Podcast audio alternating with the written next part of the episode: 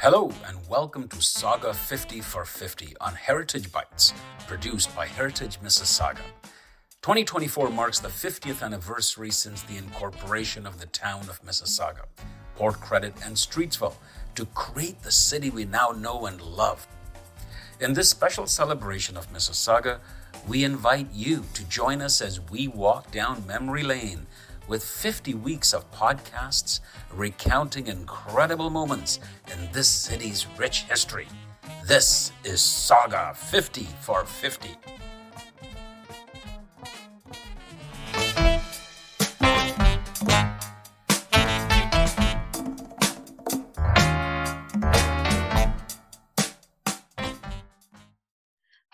And welcome to Heritage Bytes, a podcast where we delve into the fascinating history of the city of Mississauga with you, dear listener. Presented by Heritage Mississauga, the only citywide charitable organization in Mississauga, Ontario. I'm Justine Lyn, the Collections and Resource Lead at Heritage Mississauga. And I'm Melissa Toste, the Social Media Coordinator with Heritage Mississauga. This time on Heritage Bytes, we would like to discuss the family who once farmed the open fields where Square One stands today, and how the development of their land gave rise to a new era of the city of Mississauga. But um, let's just get right into it. I hear this podcast is a very special one. Yeah, it is absolutely. Uh, today, we will be hearing from the perspectives of two men who were actually very well known locally and contributed greatly to the development of Mississauga in vastly different ways. William, otherwise known as Bill Carr, was really a salt of the earth kind of farmer. Well, Bruce S. McLaughlin was a builder of this bright, new, shiny city of Mississauga. Both are now gone, but while they were alive, uh, we at Heritage Mississauga were able to conduct some oral histories with them independently in the 1990s. So today, as we paint a picture of the new and old worlds of Mississauga, we're actually going to hear from them directly which is so exciting. We're so lucky that we have that. Um, but first, let's paint a little picture for our listeners.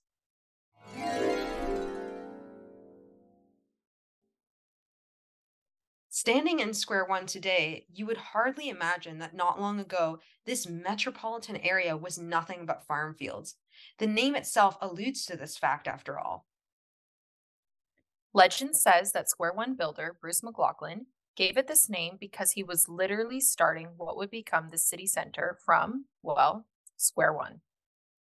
It is for this reason that I often hear people saying that there was nothing there previously. If you ask anyone who has lived in Mississauga for many years, you know, my parents, my grandparents, um, they're going to tell you that they were honestly very surprised and shocked when Square One opened in 1973 you would have to drive for miles upon miles from the nearest point of civilization until you came upon square one, surrounded in all directions by nothing. Or at least that's the story that most people will tell you. And it makes sense, of course, but it simply isn't true. Yeah, in fact, the origin of the name is not exactly as it appears either. You see, Heritage Mississauga's very own board of director and Legends Row organizer, Ron Duquette, was actually the one who named the shopping mall. Working under the great Bruce McLaughlin, the team was trying desperately to come up with a name. They were thinking maybe Greenfields until they discovered another strip mall had already taken that name. The deadline was fast approaching, and with seemingly their last hope dashed, McLaughlin said something to the effect of, We're just right back at square one. Ron went home that night, pondering the events of the day, when he remembered Bruce's offhand comment and an idea. The mall's main four uh, anchor stores predisposed itself to the correct shape, and their hope that it would be Canada's top shopping outlet was another strike in favor of the Square One name. It made sense to Ron, but others needed more convincing. He sat down personally with Bruce McLaughlin and explained his concept. Eventually, McLaughlin and the other executives changed their minds. Though the legend of it being a result of McLaughlin's vision to create a city core from square one proved to be prophetic, we must be skeptical of its implications. And what are those? Well, that the mall was built on a vast nothingness. Not only was it, but is it home to the Mississaugas of the Credit and other Indigenous peoples for time immemorial, but this area was also farmed for generations by the Carr family. To them, it was home. It is for this reason that we cannot say that there was nothing where Square One is today. William, otherwise known as Bill Carr, lived in a precarious time between the new and old worlds of Mississauga. He saw tremendous change in his lifetime, probably more than any of us will in our lives. Bill was born at St. Joseph's Hospital in the city of Toronto in 1931. Shortly after his birth, he was brought back to the family's 10 acre farm in Cooksville, where he lived with his parents, Robert Norman Carr and Mary Alice Hawkins. His father, Robert, was the son of William Park Carr and Mary Ann Carr of Pocklington, Yorkshire, in England. Uh, and they immigrated to Canada in 1938. They initially settled briefly in Alliston, Ontario, and then moved to Merigold's Point, um, which a lot of you may know. It's roughly around Lorne Park or Clarkson today. And then they settled on concession 2, lot 16, north of Dundas Street. In today's terminology, that would be on the northwest corner of Burnhamthorpe Road and Hurontario Street, then known as Center Road. While their farm was never a major hub that it is today, being as it was on the outskirts of Cooksville, Cooksville proper was certainly a happening place historically. You see, Mississauga is not like other cities. We're quite unique in our formation. We were formed through the amalgamation of smaller villages within the township of Toronto, later the town of Mississauga, along with the independent towns of Streetsville and Port Credit in 1974. The name of these places you may know today, like Clarkson, Meadowvale, Malton, Lakeview, Lorne Park, Erindale, and Cooksville, to name a few. And still, there are more that are considered lost villages that you probably have never heard of, like Pucky's Huddle, Barberton, Derry West, Hanlan, Harris's Corners, Mount Charles, Palestine, and many more. Many of these were so small and fleeting that we no longer remember them, but they did indeed exist. And of all of these villages, Cooksville was probably the most significant in Toronto Township. Its importance as a commercial hub in historic Mississauga, then known as Toronto Township, was largely thanks to its location being centered around the intersection of two important early roads, Dundas Street and Hurontario Street. The village was originally known as Harrisville after its first settler, Daniel Harris, who arrived in 1808. However, soon there was a new character on the scene by the name of Jacob Cook. So Cook was awarded a contract to carry mail between York and Niagara in 1820 and began operating a stagecoach service throughout much of Upper Canada. He was awarded a tavern license in 1829 and built an inn to capitalize on travelers passing through the area. His influence prompted the village to be renamed Cooksville in 1836. Even a devastating fire that ravaged Cooksville in 1852 could not stop the village. It became the early administrative center for the surrounding township, and in 1874, the village became home to the first purpose built township hall. For many years, it served as a center for civic, commercial, and educational interests in Toronto Township. Cooksville was also home to the Canadian Vine Growers Association, which was the first commercial winery in Canada, and to the famed Cooksville Brickyard. Also, Cooksville hosted a well known agricultural fair. Cooksville joined with the other villages within Toronto Township in 1968 to form the town of Mississauga. It seemed Cooksville was to be the gem within this new imagined town, vying to become a city and grow its influence. Surely Cooksville would be at the center of all this growth, right? Well, interestingly, after this point, Cooksville begins to decline quite significantly. And the reason for that has a lot to do with the Carr farm. It makes you wonder why was that? To explore this and understand the immense changes that Bill Carr would experience, we have to travel back to his childhood, back to the Carr farm he once knew.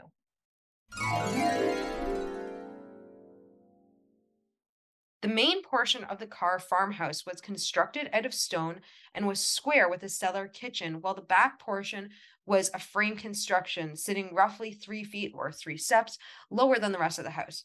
The farmhouse predated the family. According to the Carr family, the first owner of the property was probably a blacksmith in Cooksville known as Party.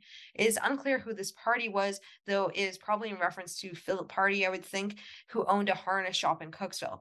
The farm was then owned by Charles Wilcox and then bought by William Park Carr before being passed down to Bill's father, Robert Carr, in 1926. The farm practiced mixed farming, though they were primarily dairy farmers. They had about 25 head of cattle and shipped products out to Silver's Dairy at 588 DuPont Street in Toronto for 35 years. They also farmed wheat, oats, and barley. These would be ground into chop for cattle, either at home or in the Streetsville or dairy mills. They also kept about 300 hens and 200 capons at any one time. Bill could barely remember a time before he started helping out on the farm. Oh, they had me doing chores as, as soon as possible. I was, as soon as I was tall, tall enough to hold two pails of feed off the ground, I was feeding the chickens and this kind of stuff. Chores on the farm varied depending on the season. In the summer, they had to store milk to prevent it from going bad. Bill remembers. We had the one place, the one well where the uh, water trough was, we had a stone vat that was built out of the milk, out of the milk house. It was made out of the former widow's watch on top of the house, and we used to cut ice from the lake at Erindale behind the dam, and haul it by horse and sleigh right oh back. Goodness. How long would that take? Oh, a long time. Took the biggest part of an hour to go from Erindale over to where the farm was. Then we stored it in sawdust. We had to store it, gather up the sawdust after we sawed the wood. Stored it in sawdust all summer. Each time they put fresh milk in the vat, they had to add ice to prevent it from going bad. In the winter, they had to cut wood for the furnaces to keep warm. Not many people had electricity, but Bill recalls that. We had electricity, but most people didn't. We were one of the first ones on. I guess we were the first one on Burnhamthorpe Road West to acquire electricity. In the 1940s, they also got indoor plumbing. Before that, there was a privy out behind the woodshed. Then, during the Second World War, life became difficult again. And during World War II, Mississauga was still very rural, the whole the whole thing, and it, it was difficult because there was, as you know, there was gas rationing and food rationing. We could get gas because we had the farm, and we could get gas for the tractor. We could get more sugar than anybody else because we had the feed thrashing and corn cutting gangs. But you must have lost a lot of the labor. Your neighbors gone. Oh yeah, and uh, there was there was no money much to hire hire, do or hire a, a hired man. So that's where I filled in as much as ever, I guess. During that time, I was up at 5:30 in the morning cleaning out stables and this kind of stuff. Through all of this, you may be wondering, when did Bill ever just get to be a child? We know Bill would sleigh down the neighboring Keys Hills and skate on a pond behind their orchard. When he eventually did receive skis, he used brooms as poles as the family could not afford any. In 1948, a neighbor made a skating rink, and kids, including Bill, flocked from far and wide to play hockey every weekend.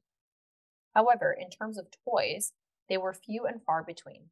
Growing up in the Depression, Bill said, There's no money because I was a Depression child. And I guess I was like the other kids. I wanted, wanted I was told, well, there's no money. And there wasn't. Because, you know, we could buy bread for four cents a loaf, and we didn't have the four cents. So, what did he do then? Well, he made his own toys. In our collection, we have a pressed paper model of Stephenson's rocket locomotive. It is entirely made of paper, application sticks, and straight pins, and it's painted black. It has moving wheels and a large smokestack. This model was made entirely by Bill Carr in April of 1948. It is a model of the first steam engine in Britain. Bill actually won first place prize at the hobby show sponsored by the Brampton Rotary Club in 1948 for this model. I think his fascination with toy trains comes from a real life train that came right through his own yard. The Toronto Suburban Railway, which traveled from West Toronto to Guelph, went through the Carr property from 1917 until 1931. Though there was no stop within the property, of course, the closest stop would have been the Cooksville train station. Bill was also born in 1931, so he grew up hearing these stories of these trains traveling through his property. In all these stories, their farm is positioned as a place of little consequence with no train stop, but also in some ways a part of a bigger history abutting his own, that of Cooksville, the commercial and administrative capital of Toronto Township. Just as Cooksville and the Carrs were part of this microcosm of influence within Toronto Township, so too was the Stephenson rocket locomotive of great importance to the railway industry. Stephenson's rocket was the first modern steam locomotive born during a short frantic period of development from 1828 to 1830. A trial was held at Rainhill, Merseyside in October 1829 to choose a contractor to build the locomotives for the Liverpool and Manchester Railway. the world's first intercity passenger railway. Of the 10 entered, only five locomotives actually appeared, and of these, only the Rocket completed the trial to win 500 pound prize and the building contract.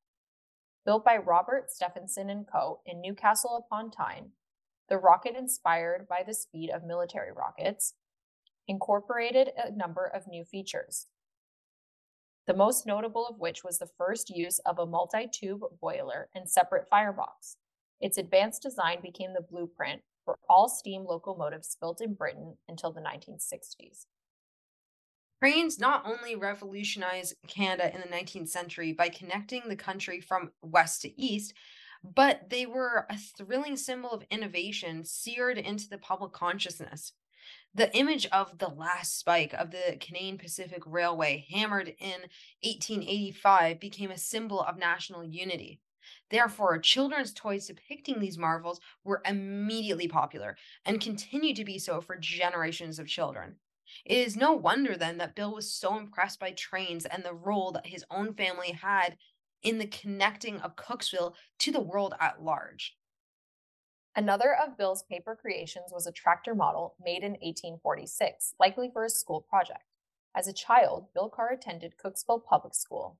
I know a lot of our parents joke about walking to school uphill both ways, but Bill was actually considered quite close to school. He walked a mile and a half to school each way, which was a lot better than the three or four miles that many of the other kids had to walk each way. Now, this tractor was likely also inspired by Bill's real life surroundings, as tractors were actually quite a revolutionary farming tool, which made farmers' lives significantly easier. Farming on the Carr farm in the Great Depression was difficult as everything was done by horses until they got a tractor, though even this was difficult. In the 1920s, after my two brothers came home from the war, my grandfather bought the tractor for the three boys. They, they were to share it. He bought a tractor, bought him a tractor, and he bought him a truck. However, their farm remained quite rural. Bill recalled. The only more modern thing we got was a was we got a tractor in 1944, a rubber tired tractor. That was the first rubber tired tractor we ever had because you couldn't get tractors in the wartime. So Bill remembered this luxury his family finally got as quite a big accomplishment.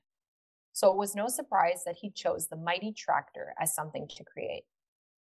While Bill was growing into a young man in the late 1940s and early 1950s, he noticed that surrounding farms were slowly but surely selling their parcels to developers. In the late 1940s, prospective buyers became interested in the Carr farm with the intention of subdividing the land. His father was offered $12,000 for a 100 acres, which was quite a bit of money at that time. After that, more and more people began offering to buy the farm, though some were more unscrupulous than others. Finally, they sold the farm to Bruce McLaughlin in 1960, though they continued to farm the land until 1963. The decision was likely not an easy one, but they likely got far more money for their farm than they would have ever received had they continued farming. Also, even if they had held out, there were ways that zoning and property laws can virtually push people out. Think about it. When an area is subdivided, the land taxes usually go up which for many of the rural farming folk, barely holding on as it was, this would be the straw that broke the camel's back. Instead, they sold and made a few bucks. The sale of the Carr farm was to become the beginning of the new Mississauga, and in many ways hearkened in the death of the old Mississauga. Bill and his family had considered Cooksville's Four Corners to be the center of Mississauga. Little did they know that their former farm, their former home, would become the new city center.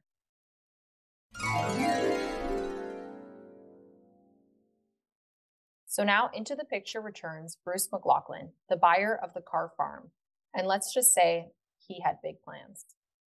Acknowledged as the father of the Square One Shopping Center and Mississauga's city core, Bruce McLaughlin was undoubtedly a visionary. He was the founder of SB McLaughlin Associates, which later became Mascan Corporation. In the 1950s, many young builders were moving west, including early Mississauga builder Gordon Shipp and others. So Bruce thought he would move west to Toronto Township too. Bruce later explained this westward movement. And there was a sort of a westward movement into uh, the township, which was a very laid back township at the time, a rural society with the small village of Port Credit, small village of Cooksville, small village of Streetsville, and small community of, of, of Malton. He first built the Lachlan Trail homes in the Credit View area. Then he did an industrial development in Dixie. Afterwards, he did the Mississauga Gardens development along Mississauga Road. At this point, he could have retired comfortably when he was only about 25 years old, but he decided instead to go back to school. In the meantime, his wife ran the company and they began acquiring land so that when he returned from his studies, he would have some land to work with. So he purchased roughly 4,500 acres in Cooksville. At the time, his contemporaries, such as Shipp Corporation Limited, were mostly home builders. While he shared this passion, Bruce was also keenly interested in community planning. Because I had studied planning uh, before there were any planners even, I traveled to Greece and studied Doxiadis, and uh, uh, I traveled a lot, and I became very interested in community planning. So I began to think in terms of communities rather than subdivisions. And uh, so that's why we became community builders. In the late 1950s, Bruce regarded the seemingly empty Carr field as the perfect spot to create a new town core. You see, while Bruce and Bill probably did not agree on much, they likely both viewed land as a practical commodity. Bruce knew that practically speaking, sprawl was coming, whether he liked it or not.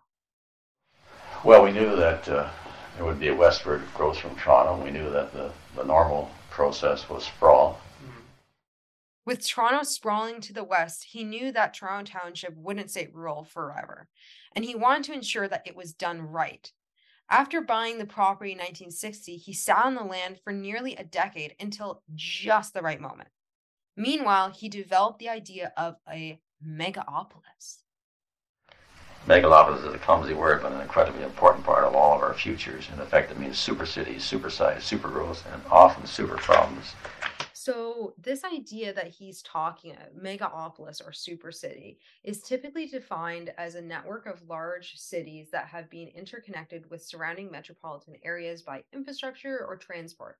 And basically, this creates a continuous urban area through common systems of transportation, economy, resources, ecology, so on and so on. And this is kind of important to Mississauga because um, what he was seeing was that there were all these kind of small clusters, these the small Malton, small Erindale, small Streetsville, and they're not really connected together, and they're also not connected uh, uh, to the the communities at large, the GTA, Toronto, Hamilton, all these different places. It's not really uh, uh gelling well together. So he is basically trying to bring uh, uh, Mississauga up to this super city standard. This idea of a unified megapolis community plan was really in response to the many developers in the township who would develop in small clusters without consulting one another, creating a disorganizing sprawl. The effects of this can still be seen in some areas of Mississauga to this day, such as the roads that don't line up. After all, historic Mississauga had always been a cluster of distinct villages. If they weren't careful, connecting these villages to create a unified city would be impossible and would ultimately create spaces that increased congestion. Knowing that sprawl was coming, it was important to do it right for Bruce McLaughlin. With his vision set, construction began on Square One in 1969, and the $44 million shopping mall opened in 1973, only a year before Mississauga officially became incorporated as a city in 1974. Now, the timing of his venture was quite fortuitous, actually, and he played into his advantage. You may remember that Cooksville was the heart of Toronto Township. Nearby Highways 5 and 10 was Toronto Township Hall. The first town hall on the site was built in 1873 and with additions onto the front in 1952. Opened in 1953 and enlarged in 1961, the new town hall and Confederation Square became a focal point for municipal politics while the old town hall behind it was home to offices for Toronto Township Police and Municipal Records Department. It is no wonder that the area was a mecca of activity and exerted considerable influence. Around the same time, Bruce McLaughlin had just purchased extensive acreage from the Carr family. In this, he saw an opportunity to bolster his investment. What would be better for his new shopping center, which he wished to be the center of a new and modern town, perhaps even a city one day, than to have a town hall in spitting distance? He proposed the new town hall move to his new imagined city center. Frankly, the town of Mississauga was reluctant and skeptical.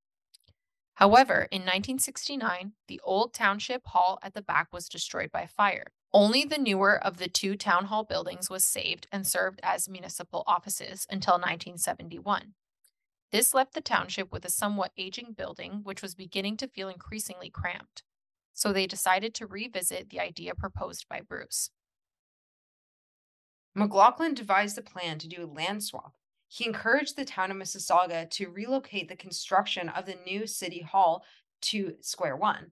He even provided the land for free. He offered the town of Mississauga a new $1.5 million, 55,000 square foot, five story office building at One City Center Drive on the northwest corner of City Center Drive and Hurontario Street. In exchange, the town of Mississauga would relinquish their land in Cooksville, where their original town hall was located. Faced with repairing and expanding their current aging town hall, the town decided it was a generous offer and accepted the new building. On June 29, 1970, while the building was still in construction, a time capsule was placed in the concrete footing by Mayor Robert Speck, the first and only elected mayor of the town of Mississauga. The town moved into the new Civic Center in 1971, and on Friday, September 10th at 11 a.m., the first council meeting was held in the new council chambers. Bruce McLaughlin was there that day and even presented the key to the new Civic Center directly to Mayor Speck. So obviously, you can see who's pulling the strings here. The area around the Civic Center was named Robert Speck Civic Square in his honor. He would later pass away from heart complications while in office in 1972. In fact, when the Civic Square was opened in 1971, Speck was not even there as he was recovering from a heart attack. When the city of Mississauga amalgamated in 1974, it became City Hall and remained so until 1984 when they moved into the current postmodern farmhouse style Mississauga Civic Center that we all know and maybe some of us love uh, at 300 City Center Drive. This officially cemented Square One as the new downtown Mississauga location. McLaughlin had been successful in reorienting Civic Center around his shopping mall. After all, they did not have to accept his offer. Even after they did, they could have moved anywhere else in Mississauga once that building had served its purpose. But the city didn't do that. They continued to call the area around Square One home. After all, in contrast to the old fashioned Township Hall in Cooksville along Dundas and Hurontario, this new city center must have seemed so modern. Service and utility construction was buried beneath Square One's grounds to allow for a future of high rises and high density buildings, a practice quite uncommon for the time. With the backing of the city, businesses moved into the region and shoppers flocked. Truly, Bruce McLaughlin was ahead of his time. I mean, what better endorsement for his shopping mall than that? Just as he had hoped, the area blossomed into the metropolitan area it is today. That being said, the downtown core did not work out exactly as he would have liked it. Square one. Now these are all the buildings around it, and you don't see any parking lots there because we had underground parking lots. We had underground tunnel servicing all this with underground steam system, and uh, you know it was generations ahead of itself and it, it hasn't happened the way we visualized it because in 1981 the interest rates went to 23%. And when you have a huge corporation with uh, five or six hundred million dollars of debt, and the rates go from eight and nine percent to 23 percent, you have a problem. We solved the problem by selling out to Hammerson. Otherwise, we would have persisted, and that would have happened. It will never happen now. In any case, you might be wondering what happened to the City Hall at One City Center Drive after they moved to their current facility. While it had served its purpose and it was demolished in 1988 to give way for the current glass office tower on the site. I know everyone is wondering whether the time capsule was ever opened. They did look for it while building was while the building was being demolished, but legend says that the time capsule was never recovered. Now, in a strange roundabout way, the sale of the Carr farm and the destruction of the old ways of life brought about a new life for the of Mississauga.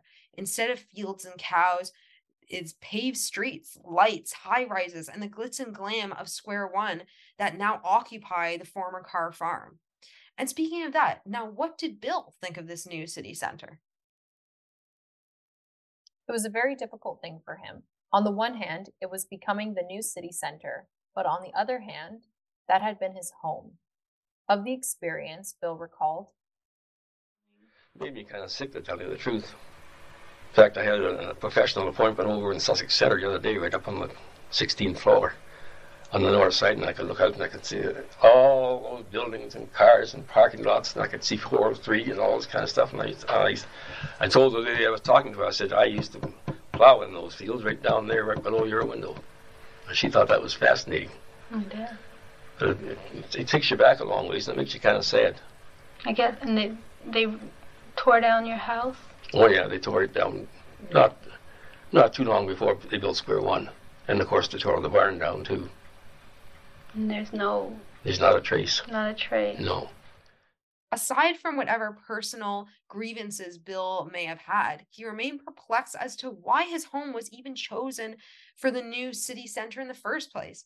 In fact, even years later, he still believed that Cooksville was the true city center because, after all, that's how it had been most of his life. Even today, because it's well, the, of course, it's Square One, but you think more of a place like Cooksville or something being the center. And what about the village of Cooksville? What happened to it?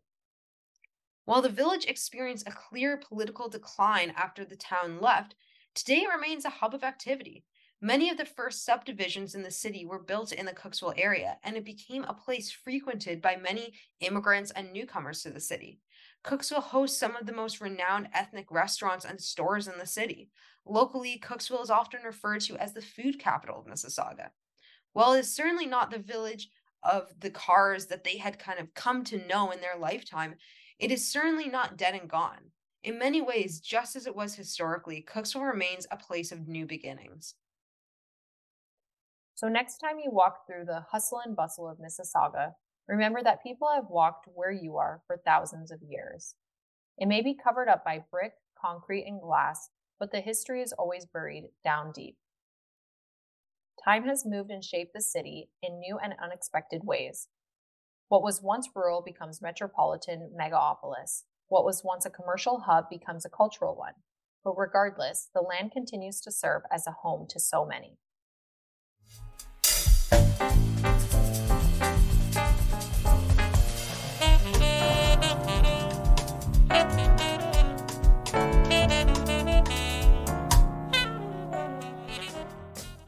We hope you enjoyed this week's installment of Sauga 50 for 50.